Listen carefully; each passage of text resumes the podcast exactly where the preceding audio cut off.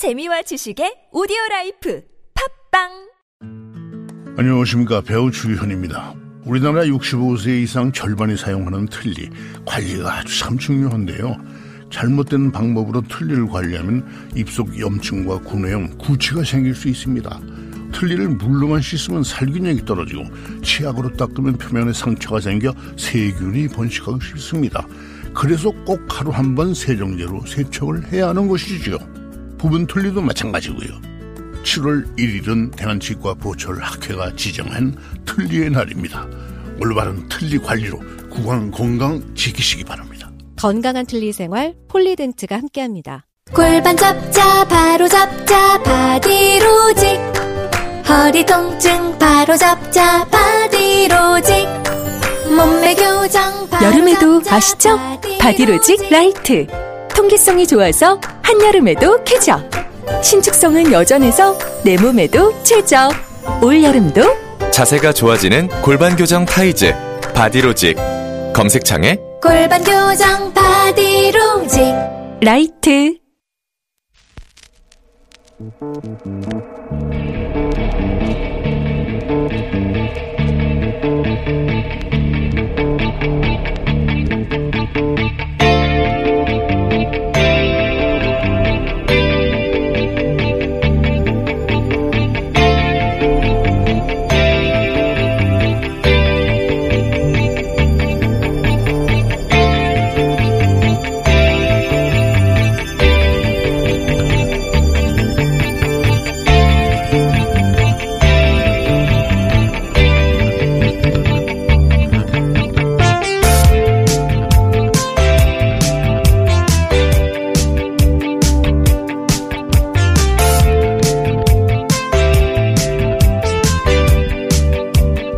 안녕하세요. 김호준입니다. 현재 일본 집권 세력이 헌법을 개정해 되돌아, 되돌아가겠다는 시대.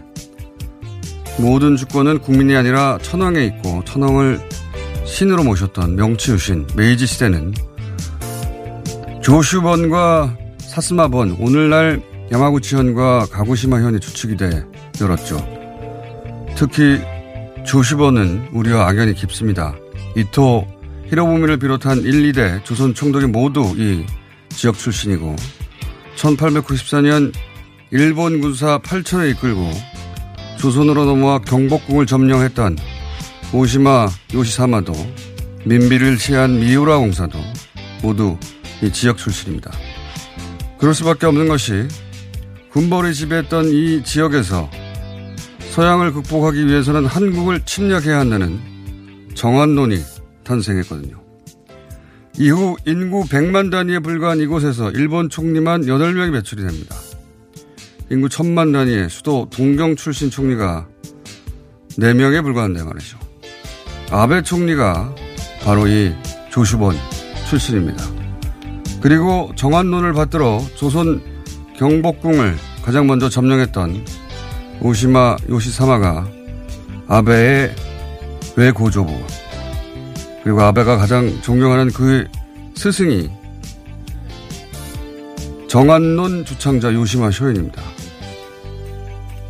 이 요시다 쇼인이 이들을 가르친 마을에는 명치유신 태동지지, 명치유신이 탄생한 땅이란 대형 비석이 서 있는데 그 비석에 글씨를 쓴 사람이 아베의 작은 외할아버지 61대 2대 3대 일본 총리 사토 에이사쿠입니다.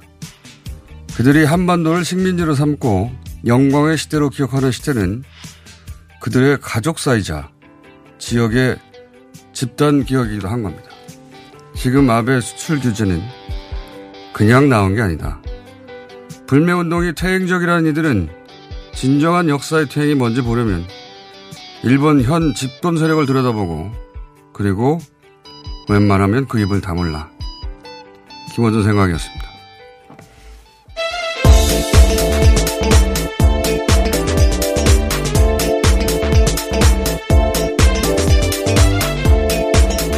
시사인의 김은지입니다. 어쩌다 보니 이제 일본 역사를 자꾸 얘기하게 되는데 왜냐하면 이게 그냥 나온 게 아니거든요. 연원이 예. 깊다라는 이야기 여러 차례 하셨는데요. 예, 이제 뭐 메이지 유신, 천황제, 일본 구가 왜 이러는지 이야기해서 이제 키워드로 뭐 군국주의나 일본 회의 이런 얘기 했는데 이번에는 지역 얘기를 하지 않을 수 없는 것이, 어, 지금 얘기한 조슈본이라는 이 지역의 군불, 군벌들이 사무라이죠, 뭐, 사실은. 메이지 유신을 만들어낸 거거든요. 예. 어, 그리고 그 지역에서 얘기했듯이 총리가 8명이나 나오고 그 지역에서 어, 한반도 어, 침략의 목적을 얘기한 그 정환론이라는 게 탄생하고 그 지역에서 일본 총독이 나오고 그 지역에서 어, 일본을 민밀하고 불렀던 명성하고 예. 시해한 사람들이 나오고 그 정복 경복궁을 정복한 사람들이 나오고 자, 자기들 가족사예요. 사실은. 경복궁을 처음 점령한 점령한 사람도 왜 고조부입니다. 예. 아베. 예. 아베. 지금 현 아베. 그 지금 아베 총리가 보기 아베 총리가 보기에는 자기 자신의 뭐 할아버지 때 그 다음에 그 위 때들이 어 일본을 지금의 일본 이전에 패전 이전에 영광의 시대를 이끌었던 사람들이 그 시대로 돌아가자는 거예요. 예. 그게 그냥 뜬금없이 나온 얘기들이 아닙니다. 하지만 한국 입장에서는 그때가 침략의 시기이기도 하고요. 평화가 없던 시기입니다. 네. 그렇기 때문에 이, 받아들일 수 없는 거죠. 절대 말이 안 되는 네. 거고 그, 그 100년 전 얘기예요. 그때가 언젠데 그때로 돌아가자는 것이고 그리고 이 지역은 사실 조금만 더 거슬러 올라가면 임진왜란하고도 관련이 있어요. 이 우리가 다 알다시피 토요토미가 임진왜란 일으킨 거 아닙니까? 근데 그 외란 이후에 그 도쿠카와하고 전투에 패하죠. 그리고 나서 쫓겨간 동네가 이 조시본이에요. 우리하고는 그럴 수밖에 없는 게 지역적으로 보면 우리하고 굉장히 가까운 동네입니다. 거기가 그 서남단에 있고 지금도 그 고속 페리가 다니죠. 예. 굉장히 가까운 곳이고 어, 윤진왜란을 주도했던 사람들의 자손들이 지금까지 흘러 흘러 네, 연원이 깁니다. 료마라고 예, 일본에서 굉장히 좋아하는 인사, 뭐 군사주의를 일으켰다라고 평가받기도 예. 하고요. 뭐 영웅이라는 평가를 받기도 하는데요. 아베 자신도 네. 자신을 궁국자이라 궁국주의라고 부르려면 불러라라고 말을 해요. 자기가 한 말입니다. 제가 한 말이 아니라 다 자기 동네 이야기고 자기 조상 이야기하고 사실은 자기 핏줄 이야기인 거예요.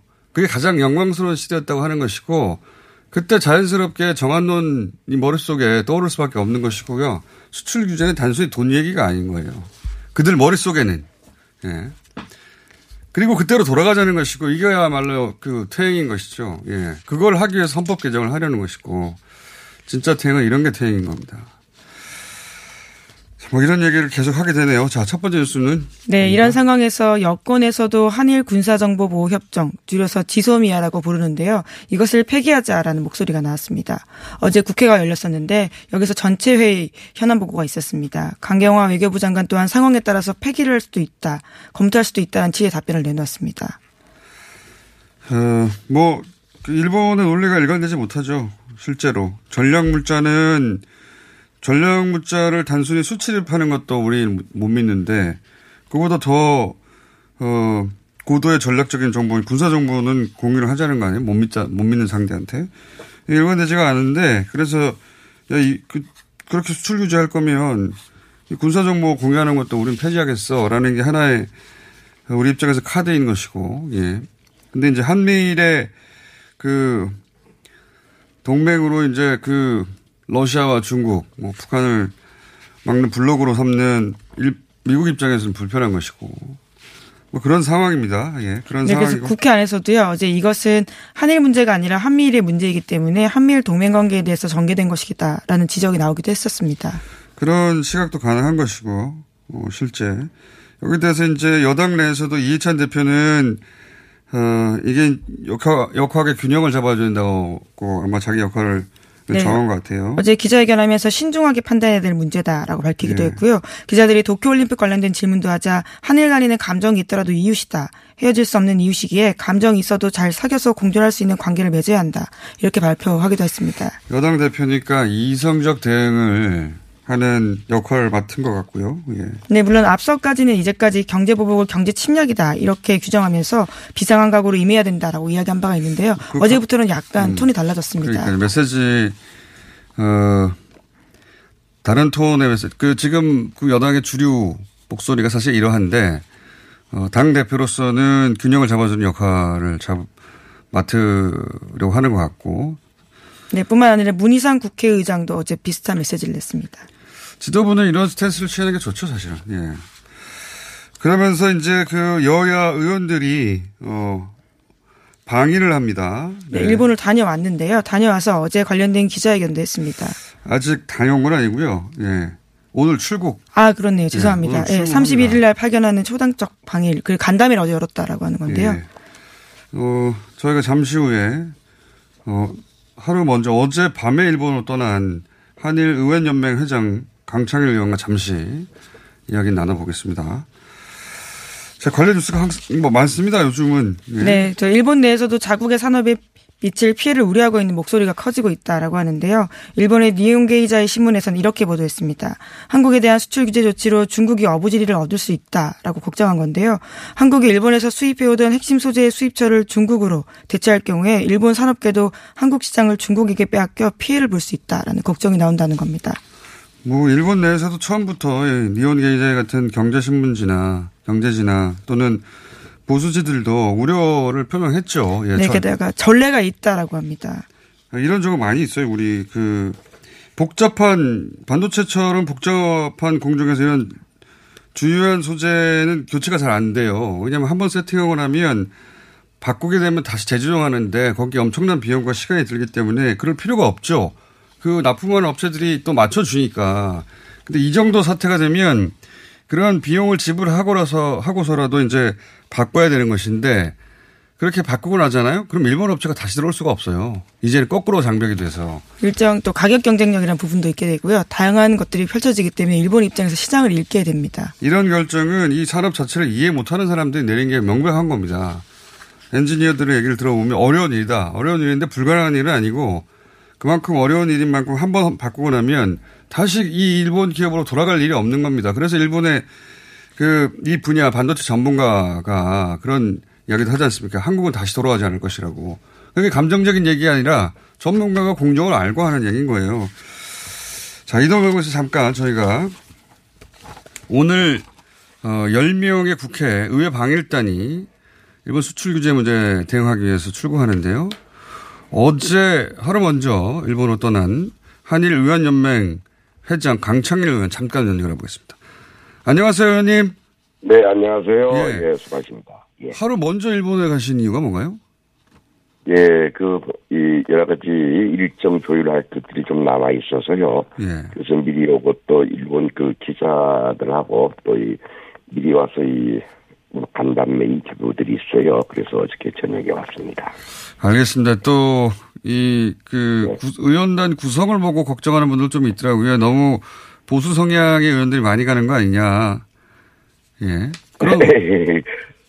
예, 그게, 어, 예, 그러, 그러나 일본 문제에 있어서는 진보 보수가 없이 한 목소리다 이걸 알아주셔야 되겠고요. 예.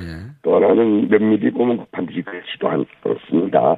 예. 이 자유한국당 의원들이 몇 명 있어서 아마 그러는 것 같은데 그 일본 문제에서는 입장이 다 같습니다. 그리고 이 초당적으로 구성돼서 왔거든요. 국회 예. 방일에.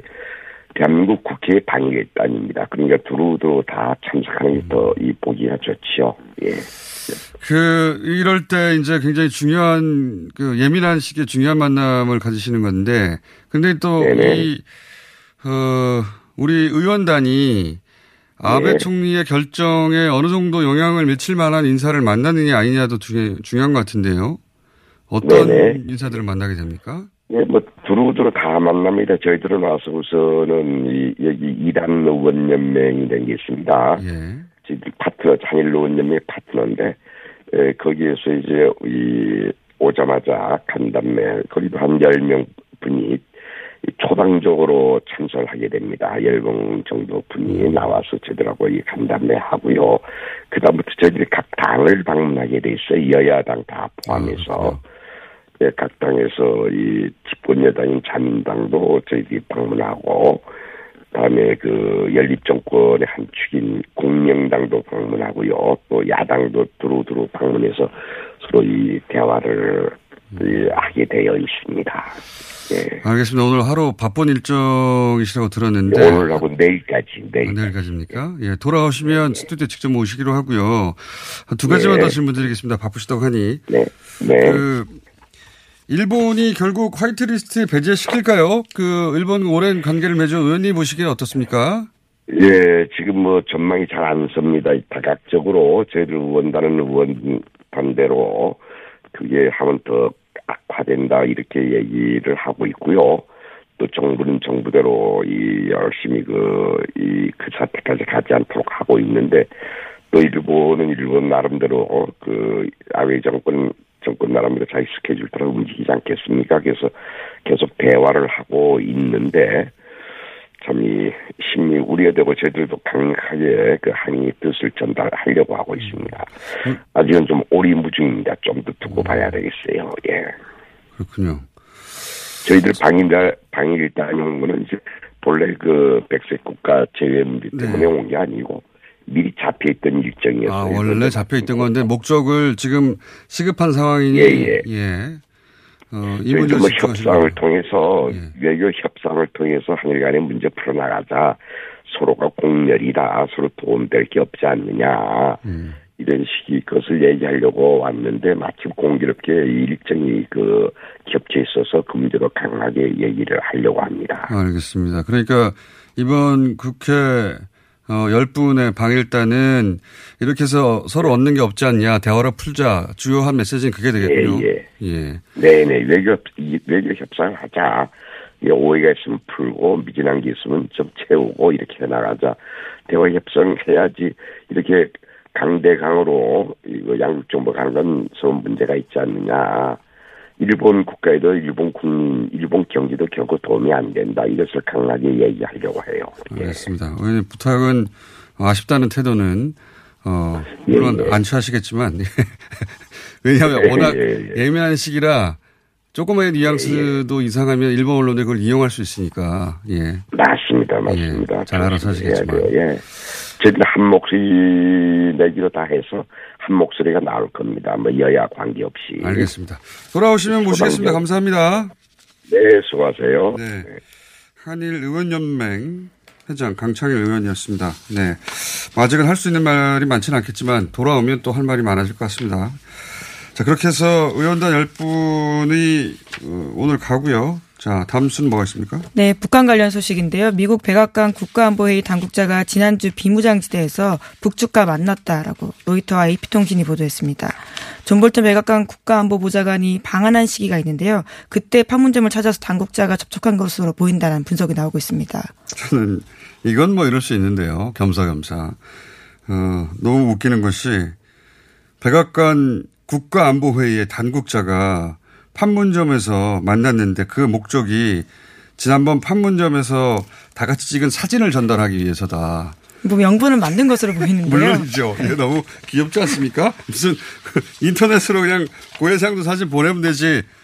그거를 국가 미국의 백악관 국가안보회의 당, 당국자가 판문점까지 날아옵니까? 이건 다 핑계인데 그 이게 국가사도 다 사람이 하는 거라 핑계가 너무 웃기고 귀여워요. 사진 전달하러 갔다. 네, AP통신은 기념품을 보낸 것이다라고 설명하고 있는데요. 좀 더 자세하게는 사진이라는 보도가 나오고 있긴 합니다. 하여튼 만났답니다. 네, 자. 네, 관련해서 북한이 오늘 새벽에 함경남도 호도반도 일대에서 미상의 발사체 수발을 발사했다고요. 합동 참모본부가 발표했습니다. 아직 사거리까지는 나오지 않았고요. 예, 정세현 장관 지난번 5월 달에 미사일 발사도 두 번에 나눠서 했죠. 이번에도 그렇게 하려는 건지 정세현 전 장관은 월요일 날 뉴스공장 출연해서 이것은 미국에 보내는 어, 돌려차기라고 한국 뺨을 때리면서 뭐 이렇게 표현을 하셨는데 뭐 결국은 이 모든 게 지금 당장에 북한은 미국과의 협상에서 유리한 고지에 서보겠다는 그런 포괄적으로 그렇게 이해할 수 있는 행동들이겠죠. 자, 사거리 나오면 다시 한번 저희가 분석하기로 하고요. 하나만 더 끝내죠. 네. 네. 검찰이 삼성바이오로직스 관련된 소식을 네, 소식이 아니라 수사를 계속하고 있는데요. 삼성 쪽에서는 검찰 조사에서 삼성바이오로직스 분식 회계 관련해서 조작된 자료를 두고 실무자의 독단적 판단이라고 계속 미루고 있더라고요. 오늘 아침 경향신문이 보도했습니다. 실무자가 그렇게 했다. 예, 네. 네. 그런 식으로 계속 미루고 있다라고 하는 건데요. 네. 지금까지 그 내세웠던 방어 논리는 다 무너졌기 때문에 어, 이제는 회계 조작이 일어났다는 것을 막을 수는 없, 그, 부인할 수 없으니까 이제 법론적인 판단이라고 하는 건데 이게 몇 조가 왔다 갔다 한 일이고 게다가 이 결과로 이재용 부회장의 승계가 왔다 갔다 한 거지 않습니까? 이게 한 차례로 이루어진 일도 아니거든요. 이게 어떻게 실무자 독단으로 판단합니까? 근데 이 변명은 이러한 사단, 그러니까 세금을 내지 않고 아들에게 삼성이라는 그룹을 물려주기 위해서 이건희 회장이 벌써 20몇 년 전에 시작한 그 에버랜드 전환 사채 어, 사건 그 사건과 이 변명은 판박이에요. 그때 이게 들켰을 때 그때도 뭐라고 그랬냐면 에버랜드 전환 사채를 통해서 어, 자식들에게 회사를 통째로 넘기는 건데 그 본질은 그걸 그냥 에버랜드 사장이 독단으로 했다고 했었어요. 그때도. 네, 제대로 세금 내지 않고 그런 식으로 무마하려고 했던 건데요. 다 음. 아랫 사람에게 뒤집어 씌우는 그 방식이었습니다. 사장이 회사를 통째로 아들에게 넘기는데 회장 몰래 했다는 겁니다. 말이 됩니까? 네, 지금도 그런 스탠스입니다. 계속해서 꼬리 자르고요. 떠넘기고요. 복잡하게 에버랜드 전환 사채니 이렇게 하면 못 알아듣는데 그 본질은 간단해요. 이 변명의 본질은 사장이 에버랜드 때도 회사를 통째로 그 아들에게 넘기는데 그걸 회장님 몰래 했다는 건왜 그래야 돼요? 그 사장이. 지금도 마찬가지 뭐. 네, 사장은 월급쟁이 네. 사장이고 회장은 오너 일가 그리고 아들도 오너 일간 거죠. 그러니까요. 네. 그 그랬더 그렇게 변명을 했었는데 지금 똑같은 변명이에요. 지금 어, 일단 여기까지만 하겠습니다. 시간이 부족하니까 본질은 그렇다. 시사인의 김은지였습니다. 감사합니다. 이게 무슨 일이지? 로션 하나 바꿨을 뿐인데 내 얼굴이 어떻게 된 거야? 오빠 얼굴이 왜 이래? 지야 도대체 뭘 했길래 얼굴이 이렇게 환하고 탱탱 해진 거야. 헤이브로 맨즈 브라운 올인원으로 로션 하나만 바꿨는데 얼굴이 엄청 환해지고 피부결도 좋아졌어. 잠깐 그거 이름이 뭐라고? 로션 하나로 내 얼굴에 환한 마법이 시작된다. 헤이브로 맨즈 브라운 올인원 로션. 지금 포털에서 헤이브로를 검색하세요. 빼 빼 빼자로 끝나는 말은 똥빼 살빼 다빼 덧빼 미궁빼 사랑. 빅동의 추억 미궁 대장사랑과 함께 이미 오랫동안 입소문으로 검증된 다이어트 제품 빼사랑 숨기려 하면 숨길 수 있는 지방도 숨기려 해도 숨길 수 없는 지방도 똥빼 살 빼 다빼 덧빼 미궁 빼사랑 광고와 실제품이 일치하는 제품 빼사랑 박재희 씨, 내가 요즘 코어 매일 먹는데 너무너무 좋아요. 왜 좋은 거지? 아홉 가지 기능성 원료가 활력을 충전해주거든요. 또 매일 먹어야 하는 멀티비타민을 한 번에 섭취할 수 있는 종합 건강기능식품이에요. 마카도 들어가네? 네, 페루산 마카도 아주 풍부하게 들어가 있어요. 박지희 씨도 매일 먹어요? 물론이죠. 김용민, 박지희가 추천하는 코어업 2 플러스 1 행사 진행 중. 포털에서 코어업 검색하세요. 2019년 7월 1일부터 미세먼지 저감을 위해 녹색 교통 지역인 한양도성 내 5등급 차량 운행이 제한됩니다. 12월부터 과태료도 부과하니 5등급 차량은 조기 폐차나 매연 저감 장치 부착 등 저공해 조치를 서울시에 신청하시기 바랍니다. 자세한 사항은 120 다산 콜센터로 문의하세요. 이 캠페인은 서울특별시와 함께합니다.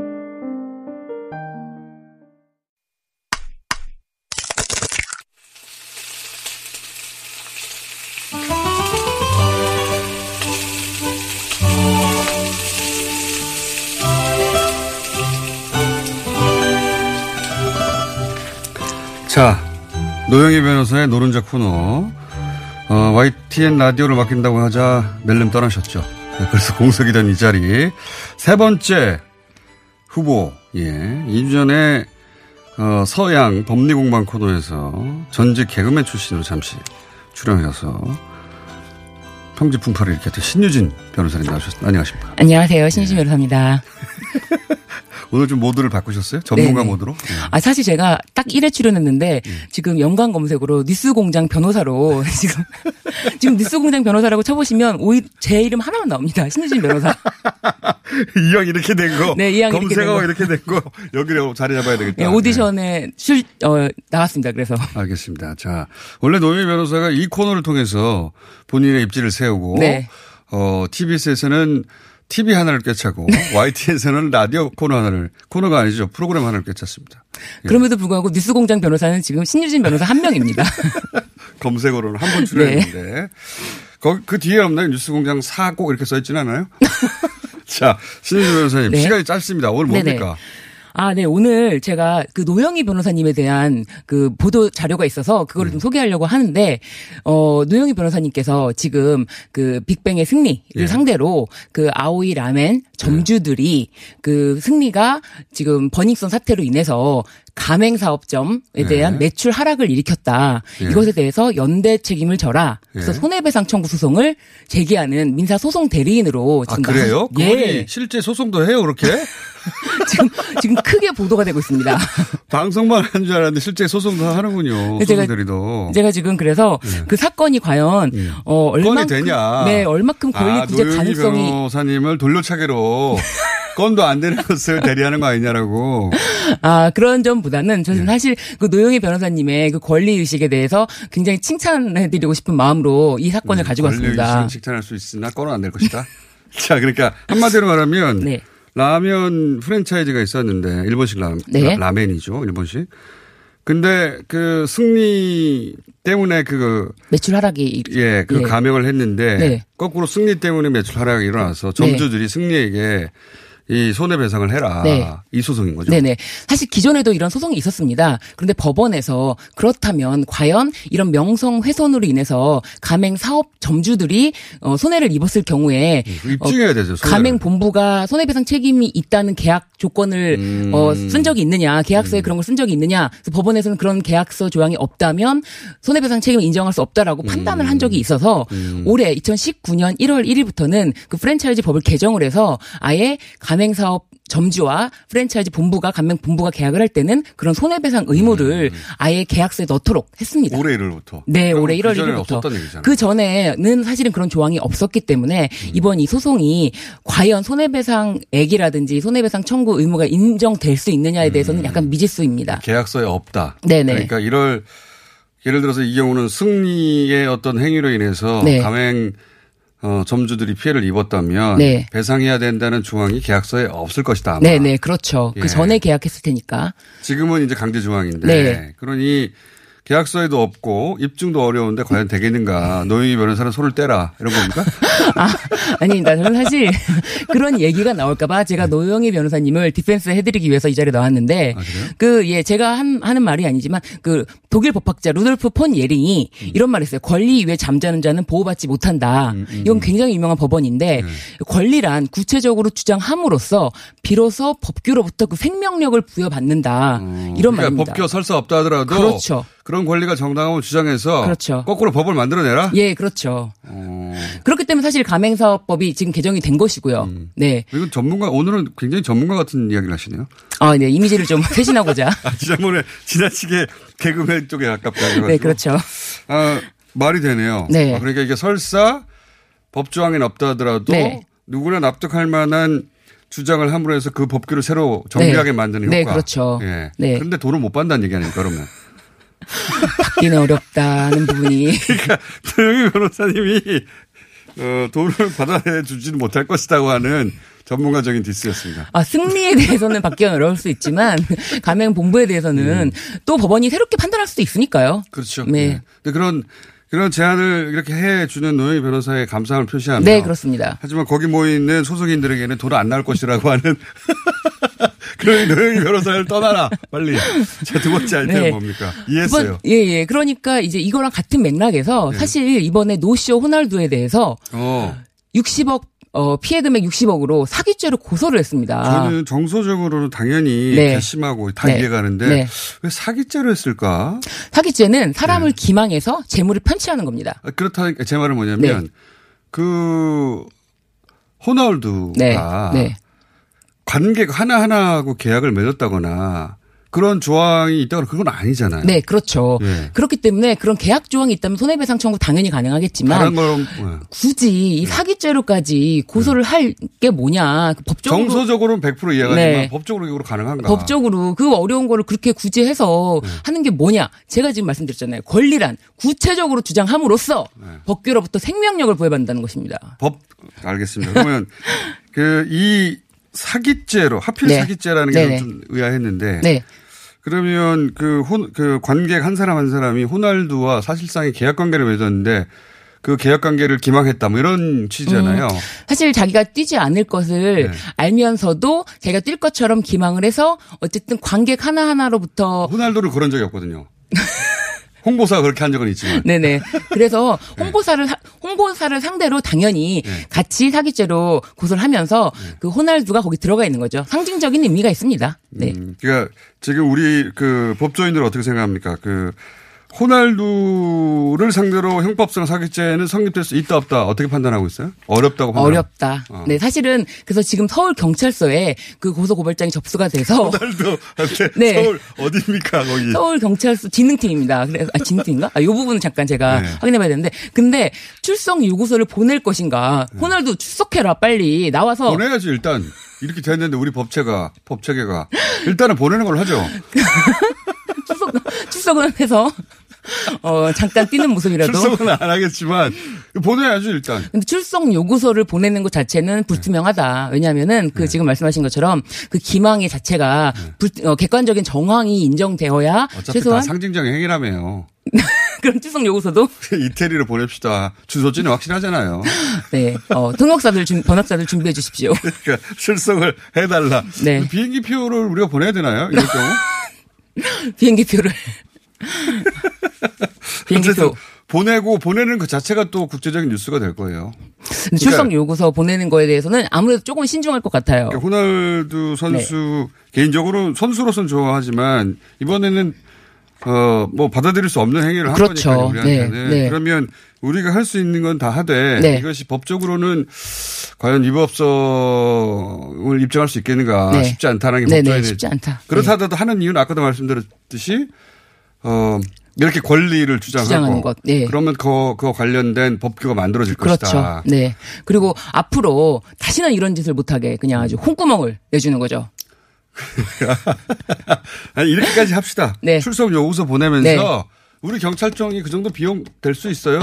비행기 표도 보내는 거예요. 네. 예, 아, 그러니까. 더 열받는 거는 어머 호날두 보고 싶으면 이탈리아로 와라라고 했다는 거예요. 그 열받죠. 네. 그러니까 우리도 아니 너는 지금 우리나라에 다시는 아니면 아예 그냥 못 들어오게 한다던가 입고 그건 너무 많이 나가셨고요. 아 예 그렇습니다. 하지만 비행기 표 정도는 네.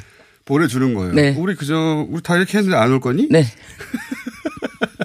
정말 너는 몰랐니? 이러면서 비행기 표를 보내줄 의무는 없지만 네. 그 정도 보내주는 거죠. 보내주고 우리가 시간 마련했다 와라. 네.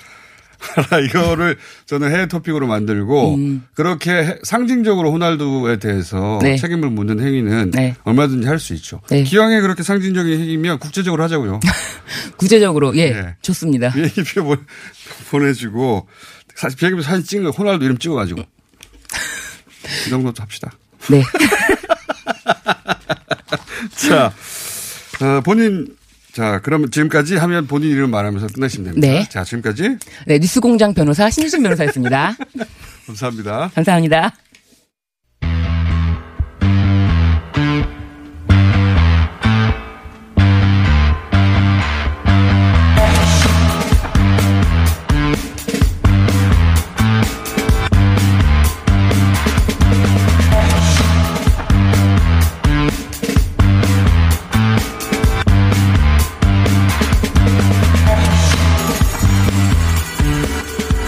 예, 저희가, 어, 지자체장 취임 1주년 릴레이 인터뷰하고 있습니다. 그동안 일 잘했나? 예. 어, 이번에는 김영록 전남 지사님 나오셨습니다. 안녕하십니까? 예, 안녕하십니까. 반갑습니다. 벌써 1년이 흘렀네요. 예. 아, 예, 예. 1년 지났습니다. 어, 저희가 이제 그 앞으로의 포부 이런 거 말고요. 예. 계속 저희가 지자체장들에게, 지자체장들에게 뭘 했냐 도대체. 자랑할 거를 꺼내놔라. 그리고, 어, 그동안 욕을 먹었다면 왜욕 먹었는지 설명하고 그런 거 하고 있습니다. 지금 전남, 어, 지사로서 내가 이 오랜 지역의 수고를 이렇게 해결했어. 있습니까? 혹은 이런 거는 딴 데는 못했어. 어, 직무수행 평가에서 최고 계속, 최근 계속해서 전국 1위를 하고 계신데. 예. 어떻게 이거 아셨습니다? 굉장히 밝은 표정으로. 아, 어떤 게 부담스럽습니다. 해결됐습니까? 아, 이제 문재인 대통령 정부 와서 네. 사실상 가장 어려웠던 게 하나가 이제 무한 국제공항의 고속철도 KTX가 경유하는 문제였어요. 그게 왜 큰 문제죠? 그건 고속철도가 들어가야 무한 국제공항에 이용객이 필요하기 때문에 활성화될 수 있는 공항들이 다 지자체 고민들이 들어가 있네요. 공항. 그래서 네. 거기는 선왕권의 이제 거점 공항이고 동남아시아 제 중국하고는 대단히 유리한 입지에 있기 때문에 네. 에, 그래서 이제 그 문제는 제가 오기 직전에 해결이 됐어요. 그 예, 본인이 오기 직전에. 아니 근데 이제 저도 해결이 된 게 있어요.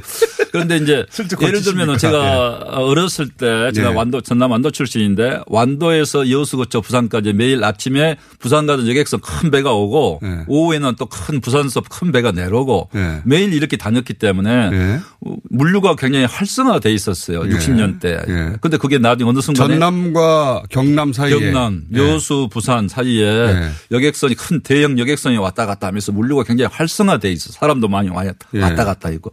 근데 어느 순간 고속도로 위주로 우리가 바뀌면서 다 끊어진 거예요. 예. 그리고 어 1930년대 만든 경전선 기차는 예.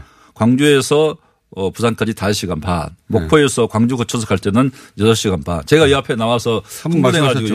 13시간이라 했는데 왕복이 13시간 인 거고 예. 편도만 하면 6시간. 과장해서 말씀하셨구나. 6시간 저도 반인데. 또 모르고 그걸 받아들이고 13시간이라고 했더니 그래서 제가 제가 나중에 정정했습니다마는 예. 그래서 그걸 어떻게 21세기 대명천지에 예. 부산과 목포 간 부산과 광주 간에 예. 6시간 반 5시간 반 서울 부산도 2시간 2시간이면 걸리. 걸리는데 예. 그래서 그걸 해결하기 위해서 열심히 노력했어요. 예. 그렇게 해서 경전선을 최초로 예. 어 이제 에, 다시 에, 우선 광주 송정에서 순천까지만 새로 어, 이렇게 넣으면 되는 거예요. 신설을 내로 해야 돼요. 예전, 예전 건 사실상 쓸모가 없어요. 어. 그래서 그걸 하기로 지금 최, 최종 금년에 아, 결정됐어요. 그러면 그게 제대로 다 그 정비가 되면 시간이 얼마나 줄어듭니까? 2시간 4, 50분 대 아, 걸리는데. 다섯 시간, 여섯 시간, 두 시간대로? 근데 예. 더, 저는 더 빨리 2시간 반 이내로 다닐 수 있다. 네. 이렇게 이제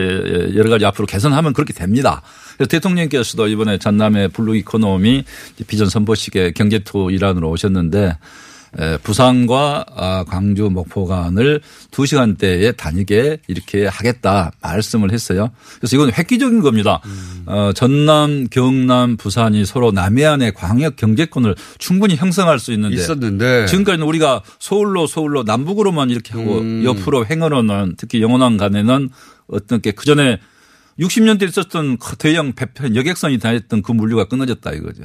오히려 네. 그 지역 감정이 정치적으로 이용되면서 이게 물리적 거리도 점점 좀 멀어진 거군요. 굉장히, 굉장히 멀어진 거. 그래서 이번에 이거 두 시간대로 거리만큼. 이렇게 하면은 얼마나 인적 왕래도 많아지고 또 물리도 물리도 그렇고 음. 또 영남권에 발전된 그런 그 지역 산업들이 이 호남에 둥지를 틀 수도 있는 거고 네. 관광객들도 서울에서 부산 찍고 목포 한번 가자 광주 가자 아, 이렇게 갈 수도 있는데 지금까지 음. 는 지금까지는 목포를 가면 여기서 부산 가기는 너무 먼 멀어요. 불가능한 거 사실상. 예. 그러니까 거리가 먼 게 아니라 교통 수단도 교통수단이 제대로 없고. 예. 그 차라리 서울로 왔다가 다시 내려가는 게 맞는 거지. 예, 예. 그랬었거든요. 그걸 연결하겠다. 그것을 연결할 수 있는 기- 여러 가지 SOC 문제를 어, 제가 와서 해결을 했습니다. 아. 잘하셨습니다.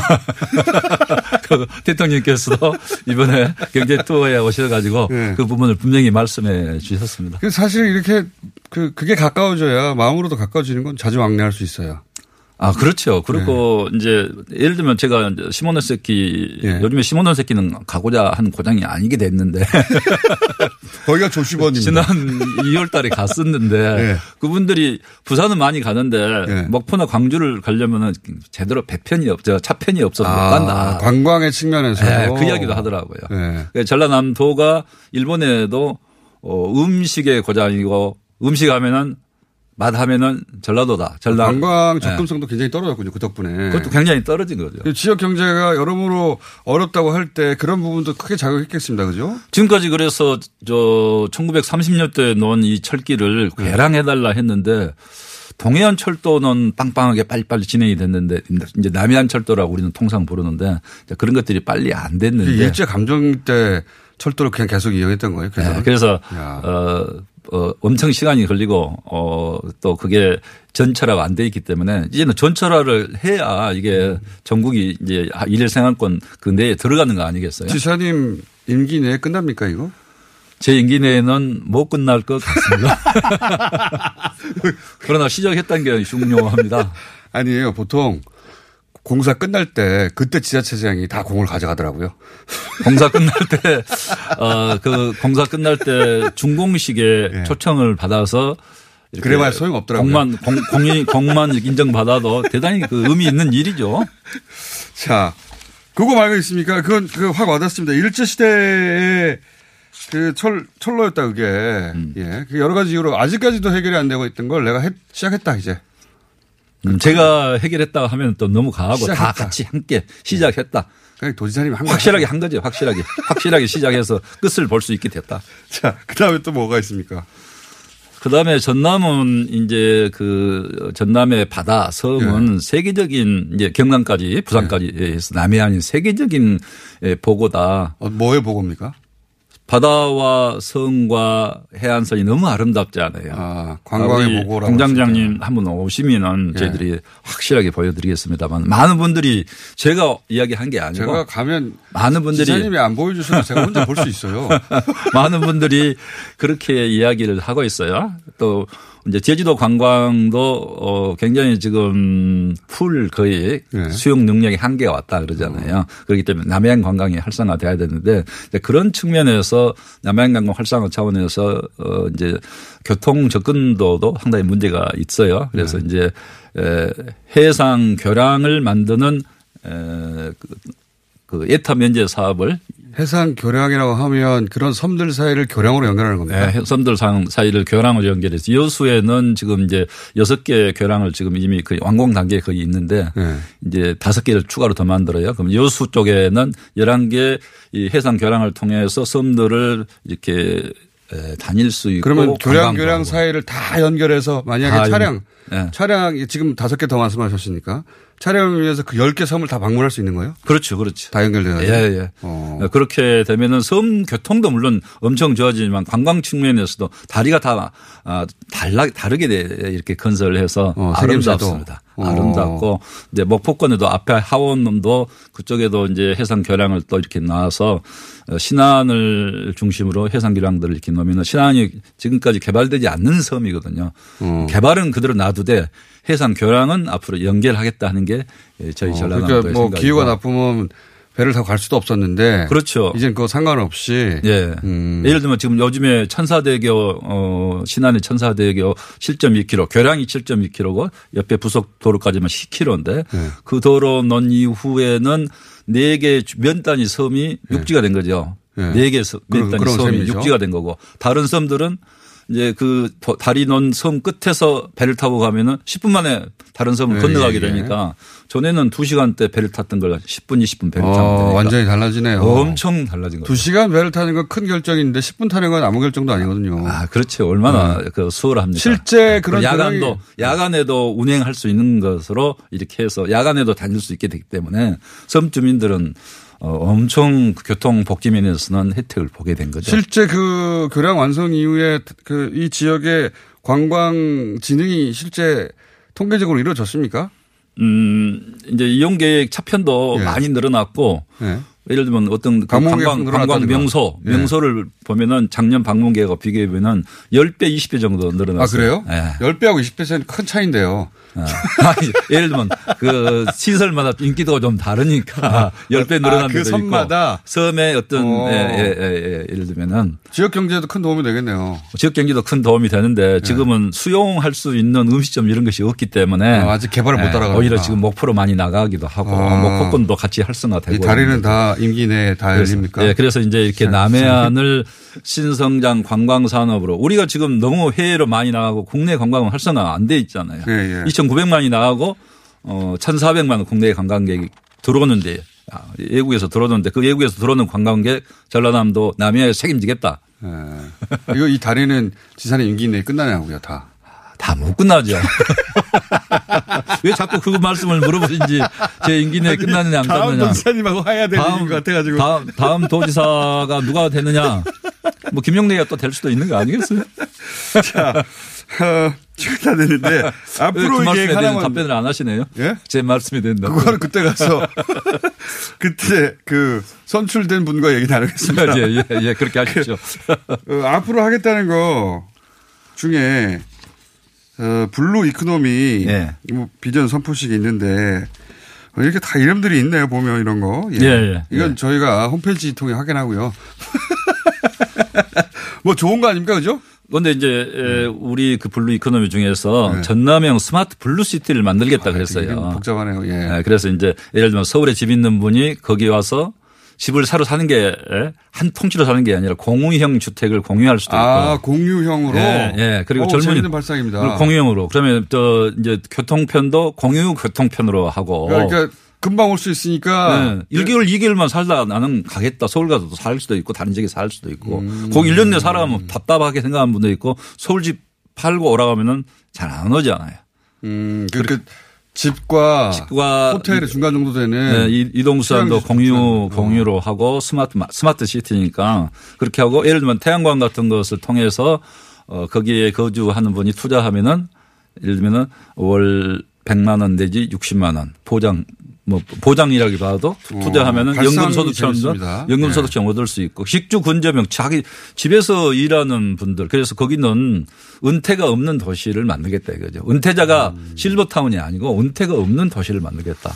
신도시는 신도시는 경기도만 서울 근방에만 있는 게 아니라 전남 같은 풍광 좋고 아름다운 지역에 미래형 신도시를 음. 만들어서 어 AI 그리고 transport 너무 너무 많이 갖다 붙이시는 아리백? 아리백이란 건뭔 아리백은 저 신재생 에너지만 사용하는 좋은 거다 하시려고 신재생 에너지만 사용하는 식품 어, 가공 단지도 만들어서 구글은 앞으로 아리백 제품 많이 안 쓰겠다. 자세한 내용 홈페이지에서 확인할 수 예. 예.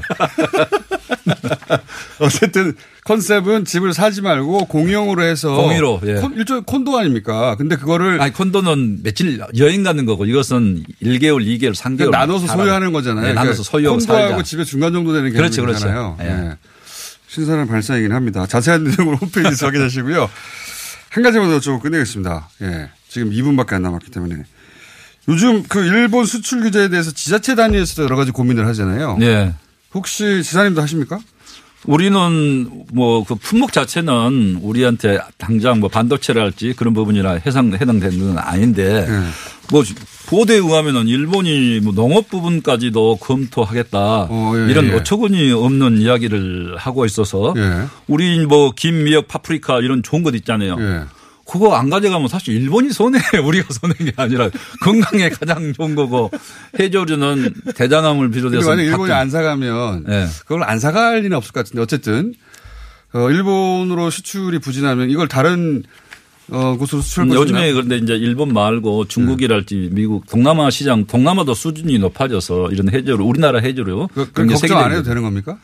걱정은 안 해도 된 건 아니지만 대응할 수 있다. 일본을 우리가 이길 수 있는 그런 기회로 충분히 삼을 수 있다. 삼을 정말 수 있다. 이번에 국민들이 보여준 이런 그 열기랄지 뜨거운 의지는 저는 네. 정말 감명 깊게 생각하고 있습니다.